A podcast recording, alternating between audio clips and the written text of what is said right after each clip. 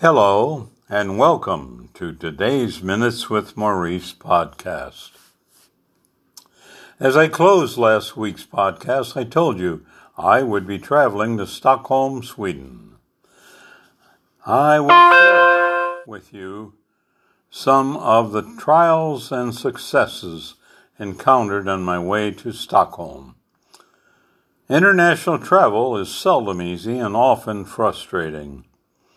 My trip has been made so much more possible because of my son Mark, who has made it his goal to shepherd me through all the checkpoints of our travels.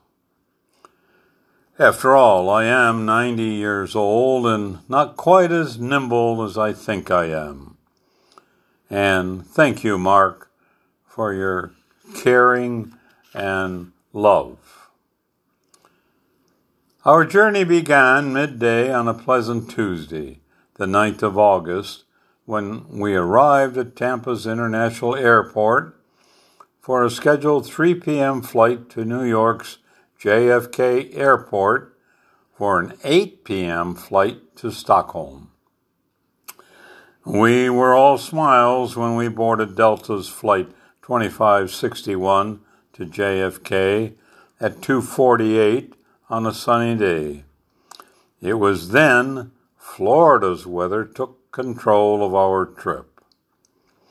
A summer storm blew in from the east, and frequent lightning shut down all departures and arrivals at the airport. And we do know Florida is the lightning capital of the world. Finally, a 4:30 departure still left us with ample time for our 8 p.m. JFK connection. I mean, after all, we would have 2 hours wait time after we landed. We were in good shape, we thought. But the airport shutdown continued, so we were stuck at the gate for a little while longer. A 4:45 takeoff and a 2-hour-plus flight would still leave enough time for our 8 p.m. connection.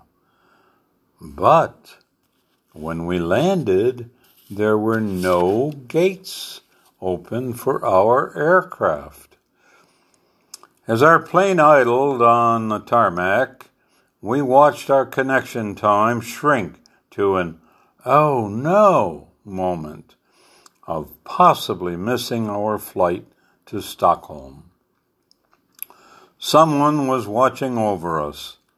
I like to think it was the good Lord moving his chess pieces to avoid a checkmate. Our plane was scheduled for the C-30 gate, and our departing flight scheduled at gate B43. Now at JFK, that means two different terminals about a half-mile apart. Somewhere, our plane's gate was changed to a Terminal B gate for some unknown reason. Could it have been divine intermission? We watched our boarding window shrink to 10 minutes when the plane's exit doors were opened. Another piece of good fortune had placed us up close to the front of the aircraft. We deplaned quickly as possible, and a porter was waiting for me with a pre-ordered wheelchair. Thanks to him, we arrived at our distant gate to find the flight departure on hold for us. We had made our Stockholm connection with zero time to spare. Our 8 p.m. departure had stretched to an unknown time because of the backlog of aircraft in line to take off. We were number 15 in the queue. Our fully loaded 767 finally took off at 9:45. A 6-hour time difference meant it would be about 4:30 Wednesday a.m. before we reached Stockholm.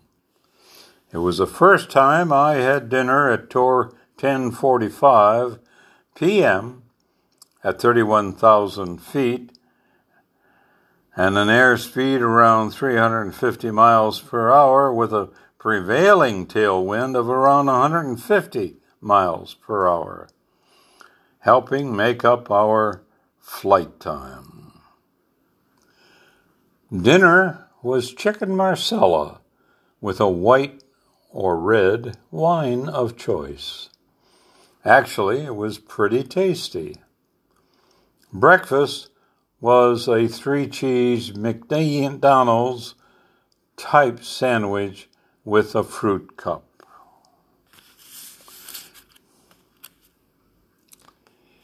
Touchdown at Stockholm's airport was at 4:30 a.m. Grandson Michael, the groom-to-be, greeted us at the airport and whisked us to our hotel, the Nobis, in the center of Stockholm's upscale shopping district, with Gucci, Prada, Rolex, and the nearby museum of the ship Vasa that took 4 years to build in the 1640s, only to capsize 15 minutes after launch. Its upper mid-decks were fortified with too many cannons, causing it to capsize. It was top-heavy. It was subsequently found, raised from the seabed, reconstructed, and is now on display in its full size. A must-see when you get to Stockholm. The city of Stockholm is very cosmopolitan. Ethnic groups are obvious, as are couples of all persuasions. Clothing styles are very current. The mode of transportation seems to be into 5 groups. Your standard walkers, cars, taxis, and ubiquitous bikes and scooters. Bikes are mostly privately owned, but motorized scooters are rented, much like other major cities. A rider loads in an estimated time of use, pays with a pre-registered account, and rides it to a destination, stands it up, and walks away. It's like a 2-wheeled Uber ride with you being the driver. Scooters are everywhere. Men and women zip along their merry way. The city has installed 4-foot bike scooter paths with their own right of way. Pedestrians are at risk to be run down if they step into a bike path. It is Thursday afternoon as I record this episode, going to sleep at 6 o'clock last night and getting up at 6 this morning has rewound my circadian rhythm clock to a time zone that sees the sunrise at about 5 a.m. and set at about 8 p.m.